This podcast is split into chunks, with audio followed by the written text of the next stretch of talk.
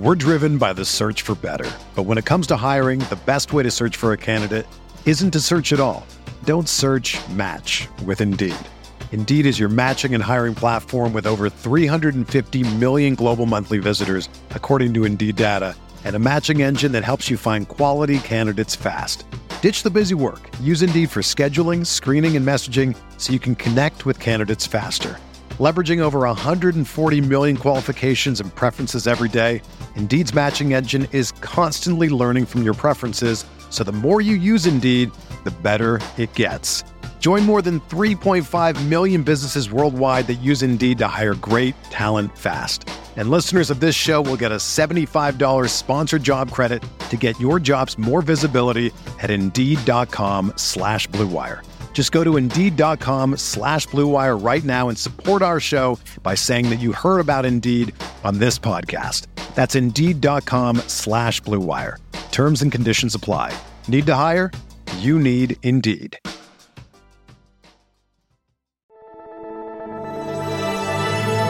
Blue Wire. Welcome back. This is the Big Blue Banter, New York Giants football podcast. I'm Dan Schneier, joined as always by my co-host Nick Pilato. Today we're here to preview the Giants-Panthers Week 2 game, and we got a special guest for you on this one. It's the man with 7,335 career rushing yards, 51 rushing TDs, 7 receiving TDs, a 2015 Pro Bowl bid, maybe some of the best film in college at Oregon that I've ever seen coming out of there, and that was before Oregon was Oregon. And that man is Jonathan Stewart. He played for the Carolina Panthers and the New York Football Giants. He's here today to help us break down this game. So what's going on today, Jonathan? Not much, man. Just another day. Another day, another dollar. That's what they say. Yeah. Jonathan, I wanted to go over that last game against the Cleveland Browns. It was a strange, sloppy game in general. I mean, 18 missed tackles by Phil Snow's defense, a few bobbled snaps. Cleveland almost doubled the time of possession, and there was just that weird fake spike scenario at the end of the game with Jacoby Brissett. What's the overall pulse right now after that Week 1 loss that was actually really close? And I think it took like a 58-yard field goal by a rookie in order for Cleveland to seal that win. I think everyone, waking up Monday, probably just woke up feeling a little optimistic. I mean, the third and fourth quarter, they see their team come alive, halftime adjustments, whatever it is. Those are things that you can at least bank on, especially first game of the season, the benefit of the doubt for your home team. You kind of have to bank it, let rest your head on that. Otherwise, you're banging your head against the wall, trying to figure out what's going on. No one knows what's going on besides the guys that are, within those rooms, those, the film study rooms and the weight rooms and on that field. So you just got to, put your trust in what's going on with your team and just hope that they come out prepared and execute. I want to ask you a little bit, Jonathan, about the new Panthers offense. It's a familiar face there in Carolina. Offensive coordinator Ben McAdoo, former head coach of the New York Football Giants. Well, two things I want to ask about is one, what were the differences in the first half and the second half? Because it seemed like the Carolina Panthers offense opened up and got going in the second half. Two, and more importantly for us, is how is this scheme looking? Because we remember it one way with the Giants, and I'm assuming it's not the same based on the personnel. With the Giants, it was just a lot of 11 personnel, over 90% of the snaps, ton of slants, flats, and a ton of just trying to get one-on-one situations. But now you got a running back like Christian McCaffrey in the mix. So we're assuming he's going to be utilized more in the passing game than really McAdoo ever used any of the Giants backs. So how's it looking so far, and why were they able to find success in the second half? Yeah, exactly to your point. McAdoo, West Coast offense, he's going to, mid-range to short-range throws is kind of what they were doing when he was with the Giants. That can work if you don't have a run game, but you have a run game. So lean on that, especially when you have a once-in-a-lifetime player in Christian McCaffrey. Don't ignore that. So I need you to adapt. And I think that's what happened in the second half is he realized what he was doing was going about this game like he didn't have Christian McCaffrey. Or DJ Moore. And the mixture of the players that you have is different than what you have because of Christian McCaffrey. Utilize him in some formality, at least give us this thought process that at least you're using Christian as a decoy. And you didn't really see any of that. But second half, the tempo changed. And the tempo, what happens is you get a quarterback like, you know, Baker Mayfield, who's energy driven, right? A lot of energy, which is one of the reasons why, you know, I like him. He brings energy to that huddle. He brings energy to the sideline, to the locker. That's the guy that you need to lead this team. He didn't have the tempo early in the game, especially when you get in a funk where if you have five possessions where nothing happens, you know, somewhere in that third possession, let's do something different here. Change the tempo. Let's run a no huddle or something.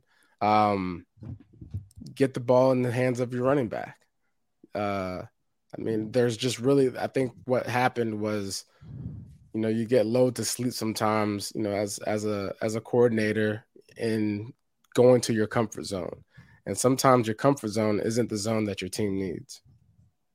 Yeah, I think it's interesting too, because I want to say Christian McCaffrey only had the 3 carries in the first half. And then I think Chuba Hubbard also had 1. So that's kind of wild in and of itself. But if you saw what the Tennessee Titans did with Dontrell Hilliard, their backup running back, in the passing game, it was pretty unique. I mean, he had 2 touchdowns and no one thought he was going to be a big part of the game plan. It's almost as if Todd Downing circled the Giants linebackers and we're like, we're going to exploit these young, inexperienced linebackers. And now with Christian McCaffrey coming into town, that's a very scary proposition. And I don't think he had that many targets. I don't have the stats in front of me, but I think he had like 4 catches, something around there. Were there plays on film where Christian McCaffrey was running vertically, was running down the field, trying to exploit the linebackers of the Browns? And do you think that's going to be a part of what they do this week? You know, looking back at that game, there is definitely many opportunities, many occasions where Christian was out, you know, in, you know, path of being a receiver. Now getting the ball to him intentionally through progressions, you know, if that's the key. Right? Yep. Draw the play up to where the progression, you know, the 1 or 2 read is Christian, you know, and so that, I mean, everyone can look at a game and say, oh, he's open, but it's not the progression, you know? And so I think going into this game, I think McAdoo has to go and look at Christian McCaffrey film and just replay that in his head as he is thinking about how he's going to call this game. Look at what it was like on second down and pull up all the Christian McCaffrey second down film. You know, what does that look like? How does he thrive on second downs? Second down and short, second down and 8, second down and long. Whatever those things are, those are pivotal moments in any drive. You know, you're going out, starting the game, first down, it's a dud most of the time. That second down play can change the tempo of the game real quick. And, you know, that's what I'm depending on is for our offensive coordinator to go into this game. Yeah, like you said, exploit the young linebackers with Christian McCaffrey. Give him a little taste of what it's like to cover someone that is a once-in-a-lifetime type of player. Yeah, without a doubt there, Jonathan. I want to ask you a little bit about something Leonard Williams, Giants defensive lineman, said this week about Baker Mayfield. He said, one thing that's unique about Baker's game is that he takes further drops in the pocket than most quarterbacks. As someone who's played the game like yourself, what exactly does that mean for opposing defense trying to defend a quarterback like that? And as a player, like lining up next to him in the backfield, for example, how does that impact your game and things like that? I mean, the deeper drops, obviously, means that he's further away from the defense, obviously. But it's different angles that the defense has to pay attention to as far as where their landmarks are off the ball. And it gives him a deeper pocket to step up into if he feels like he's being caved in on. So now you have to have some type of spy, right? If I'm an opposing defense. But, you know, and as for a player, you know, I'm not really sure if, you know, for a running back, I'm thinking from the running back standpoint, it doesn't really do me any difference. But really it's just he has to be able to see the field. He's a shorter quarterback, right? So that deeper drop allows him to see more of the field. And he knows that. I'm sure the defense knows that. Everyone knows that. but it's definitely going to change the landmarks for the defensive line as far as where they're supposed to be, how long, as far as usually there's like a 4-second clock that goes through a quarterback's head as far as when he's supposed to release the ball. So you got to get to the quarterback on time. Going to say it's interesting too, because he actually struggles with batted passes and has his entire career. That was the case in week 1 as well. I wonder if that has anything to do with it. I just thought that part, those two things mixed together were interesting. Yeah. I mean, it's going to happen. I mean, we know he's not the tallest quarterback, but there's no excuse. And I know he knows that. And I don't even think there's anything to really talk about there. I mean, he's just got to rise above that this week and just make the throws. And I'm sure he can rise above and make it happen. How does that pocket depth affect rookie offensive tackle Ikem Ekwonu? I watched some of his tape. It seemed like, and you want to talk about drawing a tough ask on your first game going up against Miles Garrett and Jadeveon Clowney, but he was kind of losing high side. Does that affect him, having that different landmark and the pocket depth? Oh, yeah. I mean, you got to block longer, right? You got to make sure you get to a specific point that you're probably not used to. But you, like I said, there's no excuse. You're getting paid to do it, so you got to draw it up and you got to make it happen. Let's flip it to the other side of the ball real quick, Jonathan. We couldn't go through this podcast and not ask you a little bit about Saquon Barkley, the Giants running back, a player who you played with during his rookie season. Yeah. And so in our minds, I think both me and Nick went over it. There are some other options, and actually he was asked about this week on a podcast. He said Sterling Shepard, it was him on Sterling Shepard on a podcast. Shep said this was the best game he's ever seen from Barkley. Barkley himself referenced the game against the Eagles on Thursday Night Football. I believe that was from his first or second season. Nick, you can correct me. We thought this was his best for the key reason being not just that he's in the past, he's run with low pad level. That's not a thing he did that a lot his rookie season. So during some of the injured seasons, it might've been a little different, but he got vertical so much more often, so violently in this game. And I think that's partially the coaching staff. I just want to know if you had a chance to watch Saquon from week 1 or see any of the clips or anything like that, and what your thoughts are on where he's at right now. Oh yeah. He's inflicting pain. And you take, Saquon and just, his career, everyone's career grows that's successful. And we've been able to watch Saquon, this electrifying runner, this generational talent grow into something that we've all been like wanting to see, especially him overcoming injuries, adversity, team adversity. It's not fun going through all that, but what we're seeing is maturity. We're seeing a guy that understands his capabilities. We're seeing a guy that's okay with growing. Growing hurts. And sometimes we grow in ways that we don't want. We don't want to go through injuries. We don't want to go through all these things, but this is what's making who he is great. I saw him, the run that he had, the little shuffle pass, I think it was. Oh yeah. 2-point conversion. Unreal. The way he caught that made a guy miss, which is the typical thing that we see. Right. But then he knew he was going to score once he made that happen, but he chose to inflict pain on anyone that was going to be in his way to get into that end zone. And that's something that like he's always been able to do. He's done many times, but this occasion, this game, after all the stuff that people has been talking about him in the off season from last year, whatever it is, that was a moment for me watching him run across that goal line. That was a guy that said, forget what everybody else talking about. I know who I am. You know what I'm saying? Yep. And that was good to see. I'm so happy for him. And again, the passion that he carries with that team, it's hard to beat. And, that's one of the reasons why I said, on a couple of podcasts earlier, if the Panthers are going to win this game, they got to stop him. Right.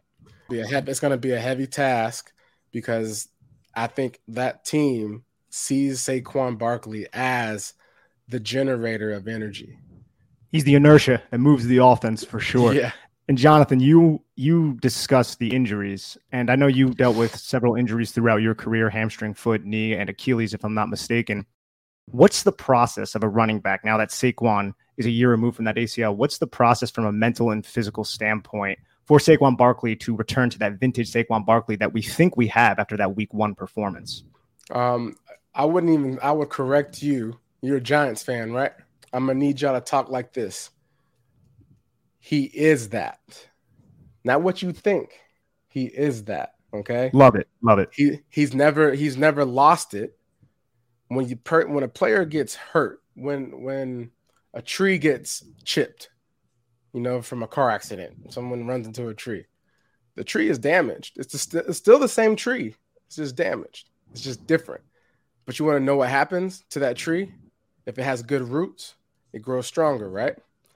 Mm-hmm. I would say to all Giants fans, the things that your running back Saquon Barkley has gone through, it's only made him stronger.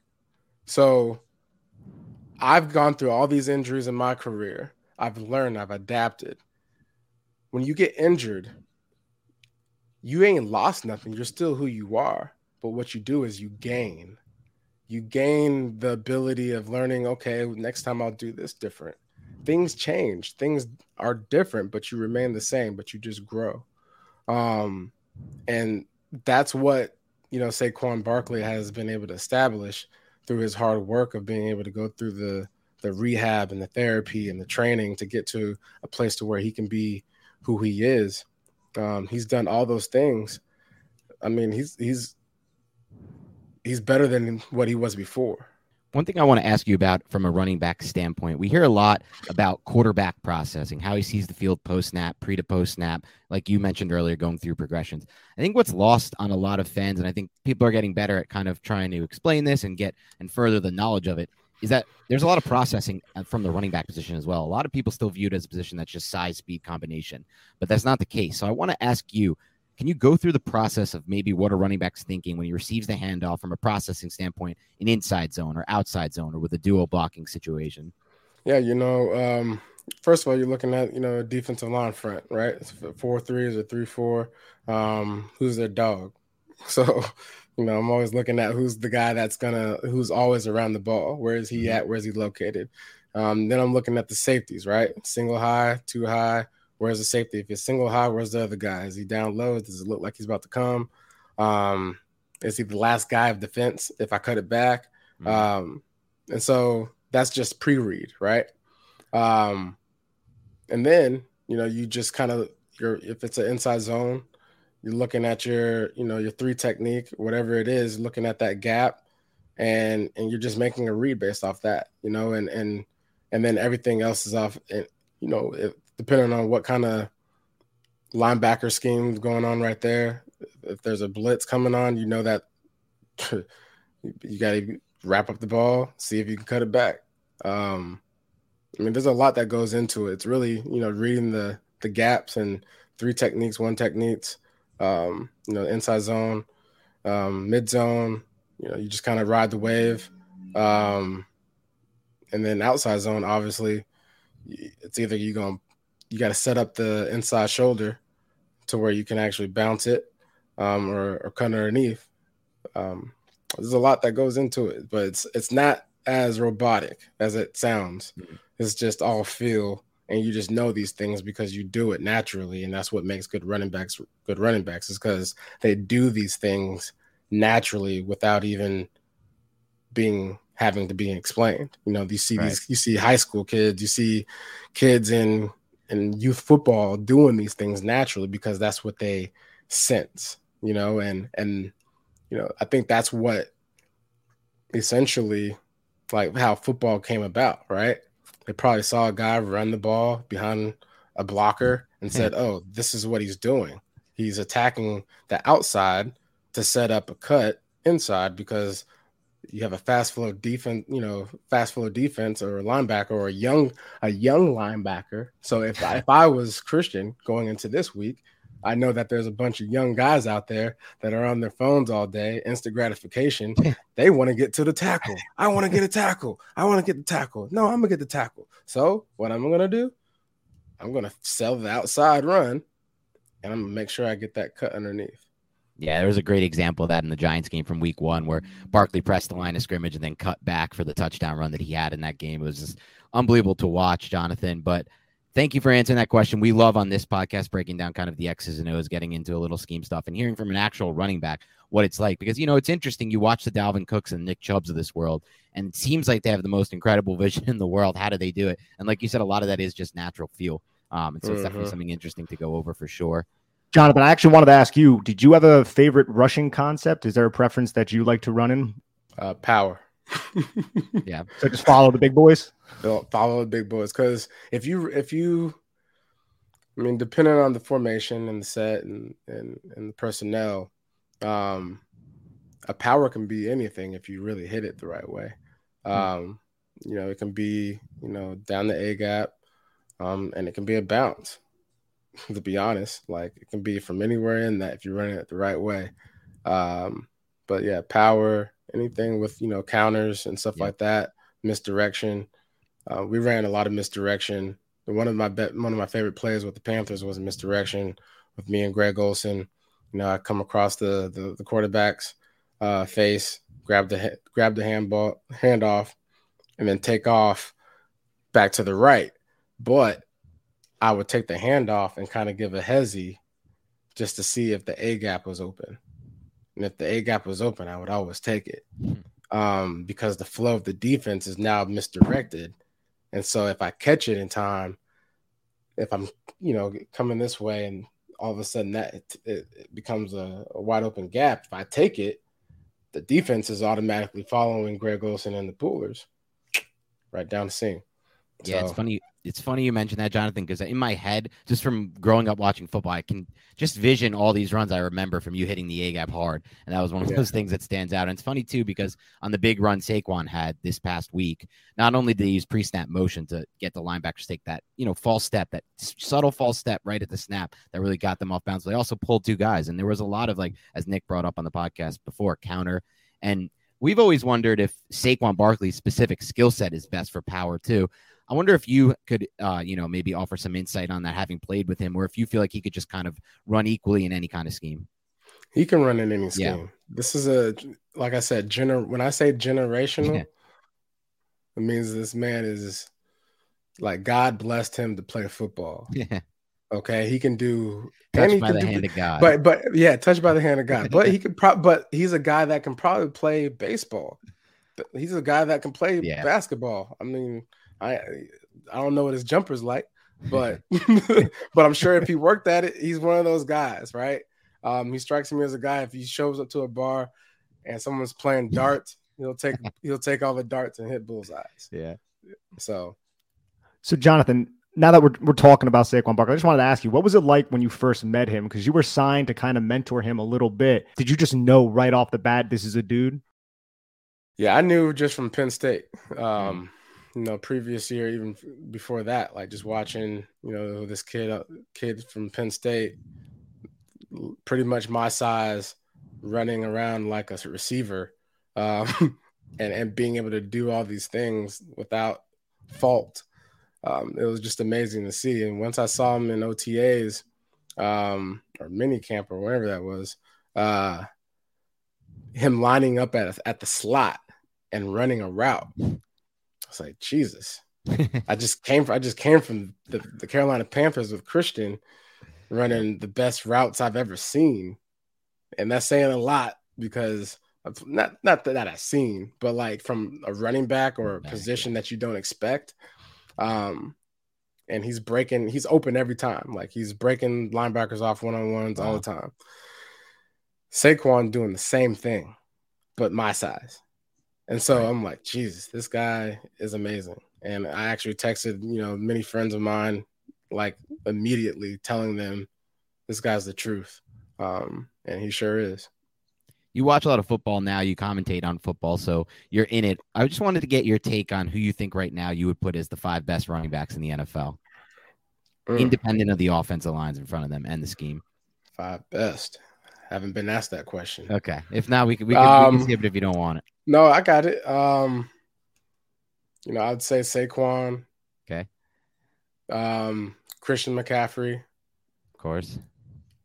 Nick Chubb. Yep. Leonard Fournette. Ooh, I wasn't expecting that. And that's a division guy, so you see him a lot. Yeah. I'm trying to rack over here. JT? Bear with me. Is JT there yet or not there? Not yet. Jonathan. Yeah, Jonathan Taylor. Oh, okay, yeah, there we go. Sorry, Jonathan. Hey, sorry, Jonathan. It's all good. He gets accolades everywhere he goes. I'm 35 and I'm old. Yeah, no. I love it. But Leonard Fournette, you said that was a surprise. A bit of a surprise to me. It shouldn't be a surprise. Okay. When you watch him, I mean, everyone wants to talk fantasy football 3 years ago when he was at Jacksonville, whatever that is. I don't know. Get over it. Mm-hmm. My man is a dog. Okay. When they need him to run the ball with Tampa, he runs that thing. Yeah, week 1 was a run heavy plan, and he did a good job. Yeah. I wasn't surprised in that sense. I know he's a great player. There's a lot of great players. That's the whole thing. Dalvin Cook. So it's just a ton of good backs right now in the NFL. But I like those takes. Yeah. But Jonathan, you mentioned Nick Chubb, and he ran for 141 yards against the Carolina Panthers, and Kareem Hunt also had a pretty big game. What's going on with the Carolina Panthers run defense, and what's happening with Derrick Brown? He was picked pretty high 2 years ago. Gap control, man. It's just the fundamentals, man. You just got to be fundamentally sound. Get off your phones. Everything ain't just going to come to you, right? The instant gratification. Just stay poised. They ask quarterbacks to stay poised in the pocket. Defense has to be poised and trust, the guys that are around them, that they're going to make the plays that they're supposed to make. You don't have to make every play. You don't have to be the hero. So just do your job, stay in the gaps, and tackle. It's just like, Coach Skip, my running back coach with the Panthers for so long, used to always say, there ain't no technique to blocking. You just got to want to block. You just got to want to block the guy across from you, whatever it takes. And I take that same, formality to tackling. Yeah, there's a way to tackle. There's a way to tap that they teach you to tackle. They teach it from Pop Warner on up, whatever. But in order for you to tackle Nick Chubb, you got to want to. And it can't just be one guy. It's got to be 2 guys, 3 guys, 4 guys would be great. You got to want to be there to make the tackle, but you got to also be patient and do your job to make it happen. So if your job is to set the edge, set the edge. If the ball carrier comes to you, he comes to you and you make the tackle, but you set the edge and you make the tackle because you set the edge. Now he has nowhere to go and your guys inside can come over there and meet you, make the tackle, and everybody give high fives. Yeah, I love that because last week no one really expected the Giants to have success against Derrick Henry. And Wink Martindale, their defensive coordinator, came out and just said, that's it. We're stacking the box. We have 7 or 8 guys every single play. And there was so much rallying to the football by the Giants, even on the 4th down ender, or it was the 3rd or 4th down ender on end around. They tried to the tight end. You had the guy setting the edge, Nick Williams, but you also had 2 other Giants rallying to the ball, just like you said. That's the key, I think, to run defense. So love that take.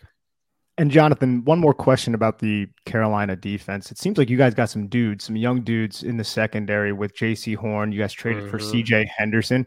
I think that could be a part of the game that the Carolina Panthers definitely have over the New York Giants right now and their receivers. Yeah. Do you think they could win that matchup? And does that just put even more pressure on the Giants' rushing attack?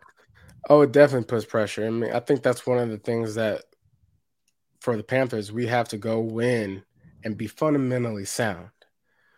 When you come into, I think, no disrespect, but I think the Giants are one of those teams where a J.C. Horn, a Jeremy Chinn, a C.J. Henderson can be a factor in this game off the rip. Just be in the right place, trust your teammates, trust your game plan, and that ball's going to come right to you. Make Daniel Jones beat you through the air. I mean, it's the same formality as last week, but you can't stop the run. So if we can make sure we play fundamentally sound football, be in the right spots, anchor down, have some grit, tackle, tackle, tackle, and let your DBs be free. It's interesting because it really does feel like it's a similar game plan on both sides, right? Like make Baker Mayfield beat you, make Daniel Jones beat you. And I'm just curious to see how it all goes down. Giants have a real big issue this week. They have their second corner, Aaron Robinson, ruled out. No one knows right now who's going to play that boundary position. It's not pretty. Obviously, we got DJ Moore. As fans here, we're hoping that Adoree Jackson kind of shadows him and follows him. We don't know if that'll be the case. But when that is not, when that is the case, and when he's matched up against, when Adoree's matched up against Moore, who are we looking at? Robbie Anderson as the potential X factor here going against this bad matchup the Giants have at corner two right now. I'm going to throw out Shi Smith. Oh, nice. Like it. I think we saw a little bit of Shi Smith last week. A little bit. I want to see more of that. And that's a guy that I expect to catch a ball across the middle, and next thing you know, he's in the end zone. Okay, so we're expecting that out of DJ Moore. We're expecting Robbie Anderson for the deep ball. You know, what Giants are going to say in meeting rooms are, hey, be where you're supposed to be. Don't break a coverage, because otherwise, if Baker's back there scrambling, he's going to find the broken coverage if you're not in spot. And so that's where Robbie Anderson came into play. That's where Ian Thomas came into play. But I think where the bread and butter, going to McAdoo's theory, is short to mid-range passes. You got a guy like Shi Smith and DJ Moore across the middle. I think those are going to be the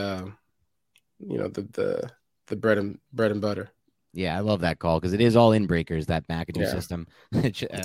And also Christian McCaffrey. Yes. Too. I mean, we got to make sure he touches the ball at least 20 times intentionally. Exactly.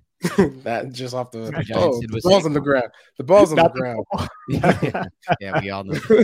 Well, no one knows what happened there. That was a weird game to watch because it really felt like, even though it didn't show up as much in the total pressure stats after, as far as just like the trench battle, man, did that Cleveland D-line have an advantage on the Panthers O-line there. I mean, even run plays. So we'll see what happens there. It's not going to be as tough a task this week. But, Jonathan, thank you so much for joining us on the Big Blue Banter podcast. We really appreciate you spending the time here today.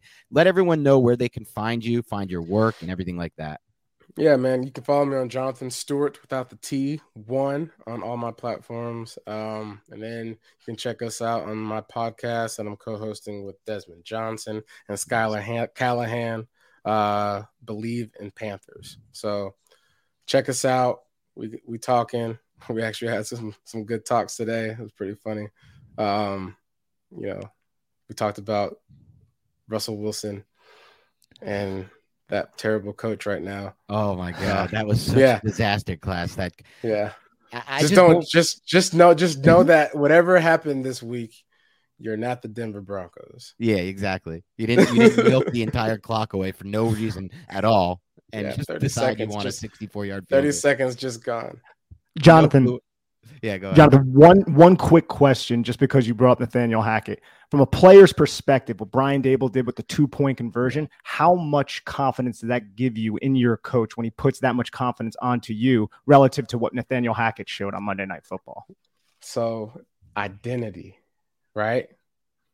What he displayed was the Giants' identity for the rest of the season, which is, nope, we're trying to win this game. Nothing else. I want to win. And so you're putting the culture of winning back into the Giants, which is what ultimately every team wants, is a culture of wins. And the culture of, hey, we're going out here every week. The fans are coming to the stadium every week to watch their team put up the best show possibly and to win. And that's what they did, and that's what they displayed. And the confidence for that team, the young team that they have, especially on defense, you're going out there and you're putting your body on the line. Hey, man, don't let us go back out there. Go out there and win this thing for us. It's awesome. They did. And before the game, both Shep and Barkley said they knew they were going for that, too, if that was the situation, because Dable told them, look, I'm going to coach to win. That's how I coach these games. Such a night and day experience for Giants fans dealing with Joe Judge in the past. And it's great to see Shep back out there on that field, man. You talk about, I'm telling you, whenever you have players that overcome injuries and come out and shine, but not just not float, but shine, that's special. So don't talk bad about my boy Saquon. Don't talk bad about my boy Shep, because if you do, I'm going to have something to say about you. Yeah, he'll find you on social media, all right? I'm going to find y'all. Y'all better leave them boys alone. Yeah. Thanks a lot, Jonathan. All right, man. Y'all take care. Take care, bro. Have a good one. You too, again. Bye.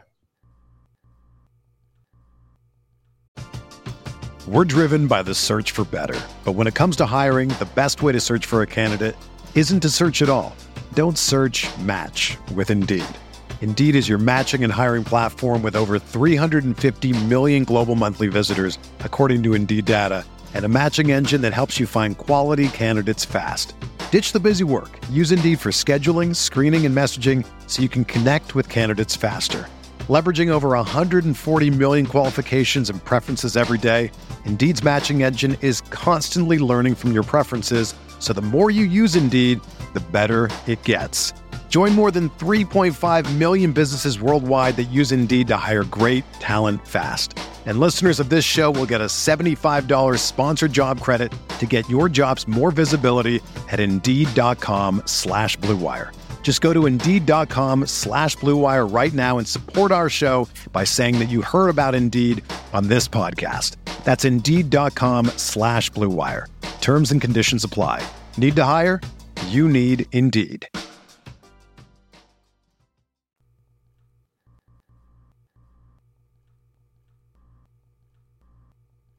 You may start noticing there are strange tall boys of beer in the bottled water section of your local stores. Well, it's not beer. It's actually mountain spring water from the Alps, and it's called Liquid Death.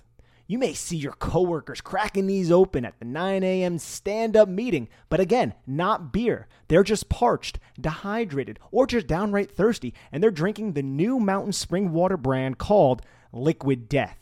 Go get Liquid Death at your local Woodman's, 7-Eleven, Roundy's, or Hy-Vee, or find a Liquid Death retailer near you with their store locator tool at liquiddeath.com.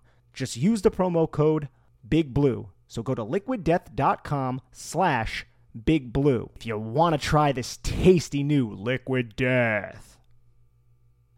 What's going on, Big Blue Banter listeners? Do you like to place bets and find ways to optimize your betting experience? Well, then OddsTrader.com is the place for you. OddsTrader is a place to compare odds from all the major sports books. You can also compare the different sign-up codes and promotions from sports books to get the best deal. OddsTrader offers handicapping, play-by-play updates, player statistics, key game statistics, live scoring and tracking, projected game day, weather, and Bet Tracker allows you to keep records of all your games and betting activity. So if you like to place bets and you want to get the most out of that experience, go to oddstrader.com and use the promo code BlueWire. That's oddstrader.com/BlueWire. OddsTrader, the number one site for all your game day bets. Dan, some good nuggets there from Jonathan Stewart, who put me in my place with my questioning of Saquon Barkley. Yeah. I mean, look, I understand he's got to defend his boy. As you heard in the end of the show, don't talk bad on them. He'll come for you. And maybe, you know, he'll bring along Dave Gettleman, his boy. I was surprised when I got in that hand of God line. I was thinking maybe that could lead to reaction. I think he did kind of notify. He may note that he kind of realized what I was getting at there with the hand of God, touched by the hand of God. But did you see the smile on my face when you said that? Yeah, I knew you were going to love that the minute I said it. So great, bro. Look, Jonathan Stewart. Love Saquon Barkley. I don't blame him. Saquon Barkley was the best player on the field, either side of the ball.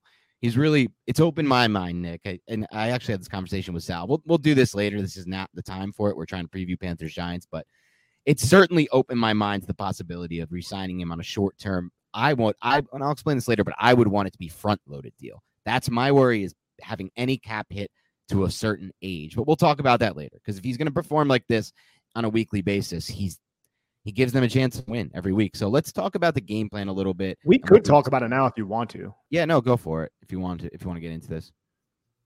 Yeah, I'm open to re-signing him, but I think it would have to be a team-friendly deal just because I'm a little hesitant with allocating that much money towards a running back position for a player who is just incredibly athletic. Like, that's going to wane. But the thing is, Saquon Barkley's still young. And if he can consistently play like we saw in week one, I'm definitely more open to it. But it's only week one right now. There's still a long season ahead. Saquon has dealt with plenty of injuries throughout his career, and I hope he does not deal with any right now. But let's just take this a game at a time. But yes, I'm definitely more open to it if he consistently plays like that. Yeah, it's interesting because, you know, this is something me and Nick haven't really considered until this point, I would say. And ultimately, it would have to be what Nick said, a team-friendly deal, which I don't know if it's possible. If he keeps playing like this, I just feel like with Rock Nation and those agents, it's not going to be possible. Having said that, if it's a short-term, I'm only interested in short-term deals. And I'm only interested in Joe Shane doing something different than he did this offseason with regards to the contract. What I would need is a front-loaded contract. I don't want cap hits bleeding into 2024 and 2025 and 2026 when he's 26, 27 years old or whatever it would be, because we know the shelf life at running backs, there's a massive cliff fall off at 27 years old. And ultimately, you're putting too much risk if you're going to do that. Now, we also know that Saquon Barkley has a massive injury history that we can't just ignore, right? We can't just look at it like, oh, if he gets through this season healthy, that's how it's going to be every year, because it certainly hasn't been the case. So there are still factors that lead me in one direction. But look, if they are going to restart at quarterback this offseason, that opens up a lot of cap fluidity and cap flexibility if Shane's willing to be flexible with that cap. Because we also know that players like Kenny Golladay and Leonard Williams, they're not going to be under their cap forever too. And so there's a lot of factors in this, but I'm more open to it than I ever was, especially because of a point that one of our listeners, Sal, made, which is if you start to look at the cap hits for wide receivers around the NFL versus running backs around the NFL, it's starting to feel like there might be a little bit more leeway to re-sign a running back, only because in the old days, before these wide receiver contracts ran rampant, the top-paid running backs, when you gave one of these out, when you gave one of these big deals out, they almost mirrored in some ways and came close to matching the top receivers. Now it's like those receivers have doubled almost in price and allocation than the top running backs. So with that in mind, it opens up a little bit more of an avenue for finding value out of the re-signing the running back position. Ultimately, we'll see where it goes. Shane, obviously, and he came up under Brandon Bean, and that wasn't their strategy there. They never traded for a running back when they were rumored to at deadlines, never spent money in free agency on a running back. They continue to draft in rounds 3 and 4 at that position. So that was Cook actually around to a late round 2 pick? He might have been. He was a round 2 pick, and I think it's worth noting, and Joe Shane wasn't there, that they were looking to add JD McKissick, but that's, again, not a huge running back name. And they basically just added what they wanted in JD McKissick and James Cook to play a specific role. But I think it's going to be interesting monitoring this going forward, because Saquon Barkley is obviously going to be a huge, gigantic part of what the New York Giants are going to do here. And if the Giants are a playoff team, and if they do draft a young quarterback next year who's going to be on a rookie deal, do they want that security blanket of having Saquon Barkley around to assist this young quarterback in his development? Yeah. And look, if the Giants are winning football games, if they win 8-9, if they surprise us all and get to the playoffs as that last wild card seed or whatever, the 6th seed even potentially, we have to look at it game by game. Like if you look at week one, there's no way on God's green earth you can say that Daniel Jones played a bigger factor in that win than Saquon Barkley. There's just no freaking way. I mean, I know there's homers out there. I mean, I think even they'd have to look you in the eye. If you look them in the eye, they have to be like, all right, you're right. Saquon Barkley was the bigger factor in that win. And so if that's the case, it's almost like, you know, you can build a winning I mean, look, this always goes, it's tough, Nick, because me and you know long-term there isn't too much value in trying to build a team that wins through the run game. We know it. It's unfortunate, but you've got Justin Herbert in the league. You've got Patrick Mahomes and Josh Allen in the league. To win a Super Bowl, you have to beat one of those three. And are you going to be able to do it with a run-first team? Unlikely. It's completely unlikely. There are fluke games. It's a one-game thing, the NFL, so anything could happen. The Giants beat the Patriots in 2007 when the Patriots were like ripping 50 touchdown seasons out of Tom Brady, and the Giants were really just a run team. So it's not like it can't happen, but a lot has to go your way, and it becomes unsustainable long-term because of the contracts you have to hand out to 1,000 more players than just your quarterback. And that's an exaggeration, but the O-line, the D-line, whatever it may be. So there's a lot of factors. We'll revisit it later, but it's interesting to bring up now. Let's talk a little bit more about this matchup before we close out. I'll give you my biggest X factor, Nick, and my biggest X factor here is going to be, can the Giants find a way to completely shut down Christian McCaffrey again? Because against Derrick Henry, to me, the game plan was a little more simple. He's not a running back who can impact you in the passing game.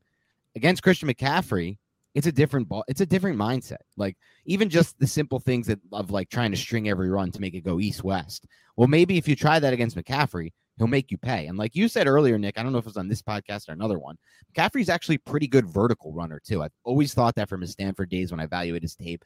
I know a lot of people had the wrong impression of him coming out. He's just this fast speed runner with a receiving ability. He's actually a really good processor and really good vertical runner and cuts and gets uphill.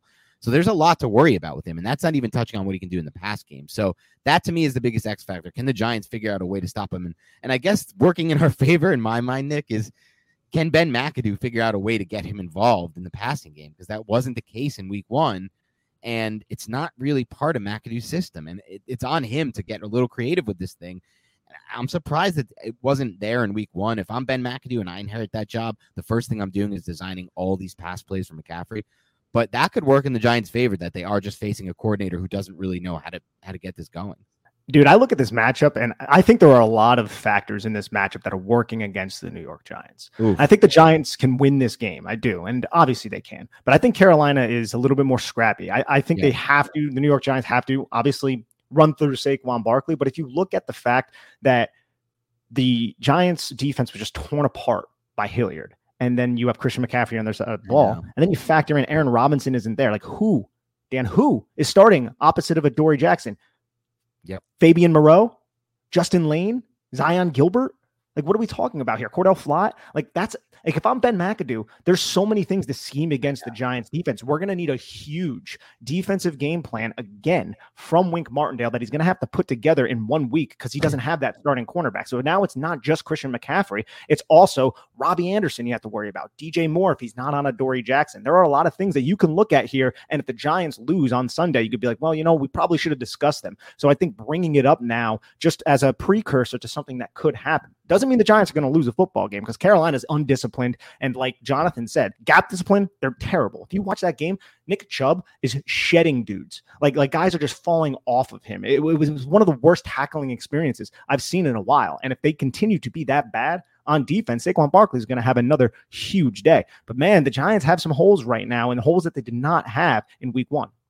Yeah, it's a great breakdown of it, Nick, because I think on paper right now, you're right. The Panthers have an edge. Just because a lot of it's, again, has to do with the injuries. Like, Giants are down Aaron Robinson, Kayvon Thibodeaux most likely, and Azeez Ojulari most likely. These are three big components of a defense that didn't have much talent to begin with, let's be honest. It's the scraps of what Gettleman left. Bad linebacker situation, bad edge without those two, bad cornerback two without Aaron Robinson. This is the reality we live in right now, and it's okay. We have to admit it, but they have advantages on the other side of the ball, Carolina. The Giants may not have, right? Like you said.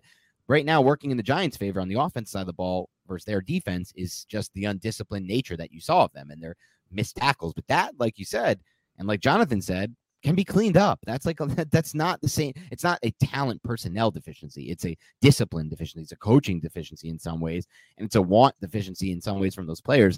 That can be cleaned up, in my mind, at least on paper, easier than the Giants can mask these personnel deficiencies they have on defense. So to me, ultimately, what this game could come down to is I've always felt like Daniel Jones, if Baker Mayfield was on the Giants for these last 4 years, he'd be just as bad. And I actually think he'd be worse than what Daniel Jones has been. I've always felt like Daniel Jones is a better quarterback. And so this is a big opportunity for Jones to outplay Baker and put this on him. Let him be the reason, finally, that the Giants win a football game by outplaying the other quarterback by a wide enough margin where the Giants can win. Because more than half these NFL games are just won and lost by quarterback disparity. So can the Giants finally have a quarterback disparity on their side in this one?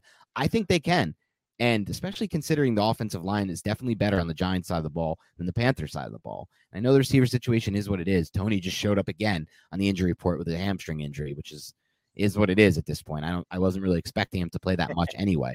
That's the thing, too. You're right. I feel like from an offensive line perspective, the Giants have the edge, and that's going to be one way they win this football game, specifically if the Giants can get the pass rush in on Baker Mayfield, because I don't trust Carolina's offensive line at all. But, man, the receivers of the New York Giants, like, who are we looking at here? Kenny Golladay. I love Sterling Shepard, and that's one guy I think you can rely on, and he showed that at least briefly in a game against Tennessee Titans. But Wan'Dale Robinson might not play in this game. You have a rookie tight end and Daniel Bellinger. You're going to have Tanner Hudson running routes. I felt like he looked solid. And you're going to need guys like David Sills and Richie James to step up against a secondary that's pretty damn good. I mean, Jeremy Chinn is is a very good safety, Jeremy Chinn. And he's a little bit more in-box guy, but he's a heady dude. He's one of the better players on that team. And then you have Dante Jackson, who has been around the league for a while, C.J. Henderson and J.C. Horn. It's a pretty good trio of cornerbacks on the outside that they have. And I don't know if Kenny Golladay is going to be able to win those matchups consistently. So Daniel Jones is going to have to find a way. This could be just a lot of pressure on Daniel Jones if the defense and Phil Snow find a way to stop Saquon Barkley. I just don't know if they're going to find a way to stop Saquon Barkley, which would be awesome for us. Yeah, that's the clearest path for the win right there. They don't find a way. They remain undisciplined. They remain having issues with their tackling, the Panthers, that is, because I still think the best way to win this game is to run the football. That's, you know, this is, we said in the preseason, this is going to be have to be a run first team. It just is. Like, I'm trying to knock the dude, but we need, until we see more from the passing game, that's the best way the Giants can win right now, because the Giants turned the ball over twice in the passing game last week. And that's like, you know, they didn't throw the ball that many. There were only a few attempts. There were 18 of 21 he was in that game. And again, one was like a 1-yard play action pass. There's a bunch of just RPO, quick hitting slant, layup type throws. So, I mean, look, if they drop back to pass more, like you said, with the pressure that the Carolina Panthers can give, and they're a high-pressure defense, that could ultimately backfire. So while I want this to be on Jones, and I want him to transcend Baker and be the difference in this game, I'm a little nervous there too. So I think, like you said, the first thing they got to do here, the Giants, is see if they can just do exactly what they did last week, run the offense through Saquon Barkley. And also just work the RPO, because if you work the RPO, you could cause hesitation in those linebackers, give Saquon Barkley some easier paths when they do actually run the football. Yep, that's a great point as well. Anything else on this matchup before we wrap up? No, I mean, I think we could do predictions like we did last time. Okay. I think the New York Giants... Last week, we both predicted the Titans would win, so we got that wrong, which is great. I love getting that wrong. But I said they would be in it, the Giants, all the way to the fourth quarter and then lose the end, which I almost got right. Thankfully, I was wrong with the 47-yard miss. Would have sucked to nail that completely. I think I had a 24-20 loss in a similar fashion. So this week, I'm going to predict the Giants will win this game, but this is a pure desperation mode from Matt Rule right now, who might not make it through the season. And I kind of think he's a donkey head coach at this point. He makes pure donkey. So I think the Giants have a coaching edge. They're at home. They're favored right now. The Carolina Panthers can't stop the run. Saquon Barkley just had one of the best games of his career. So I think the New York Giants win this game. I'm going to say it's going to be like a weird score, like a 26-20. Okay. So a little bit more points than last week. I talked about this game with my dad on the phone this week, and he is a very pessimistic fan. Most old fans are, older fans, I should say. That he would hate me if he heard the word. And he's going to listen to this too. Older fans, most, and he's in great shape, by the way, so he's fine.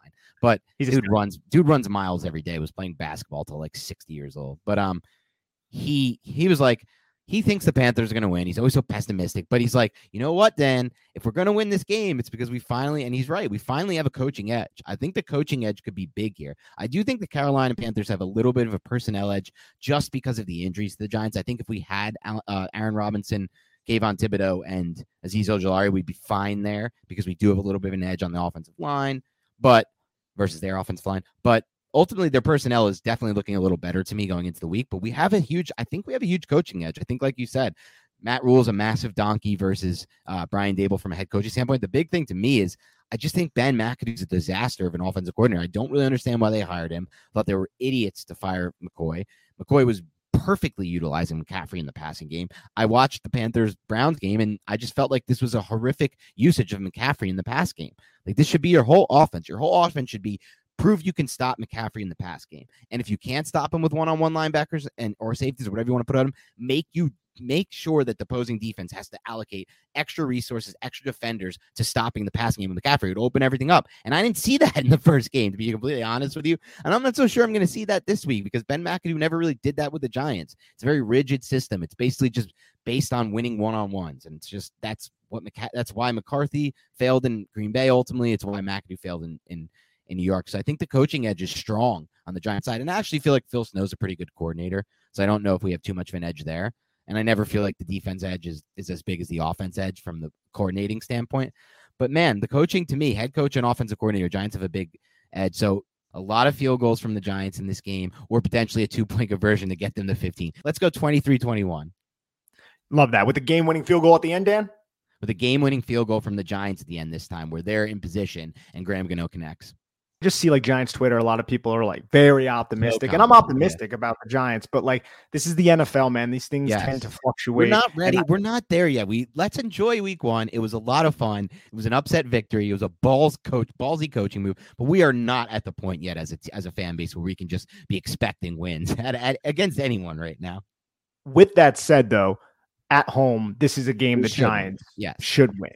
But should does not mean will. So let's just wait and see. I'm excited for this matchup. And hopefully, I just hope they can get a pass rush, man. I'm so pissed about Azeez Ojulari and Kayvon Thibodeau's health right now. Because I really think Kayvon Thibodeaux is so sick with them right now. Bro, I think Kayvon Thibodeaux would have racked like 3 sacks off Ikem Ekwonu, and I think that would also kind of alter what McAdoo could do, because you're going to have to keep 6 guys in, man, to really just keep off the heat of Kayvon Thibodeaux. Ekwonu, like, he's powerful, but like, dude, he's not there yet from a technical standpoint at left tackle, and he drew a terrible, first matchup against Miles Garrett. But still, man, I think Kayvon Thibodeaux would have been able to exploit that. Yep. All right, that's all we have today for the Big Blue Banter podcast. Thank you so much for tuning in. If you enjoyed the show, please leave us a rating and review on iTunes or Spotify. Subscribe and download every podcast, even if you delete it after, which we actually suggest, and you save some storage on your phone. Make sure you subscribe and download. Thanks again for tuning in. We'll talk to you on Sunday.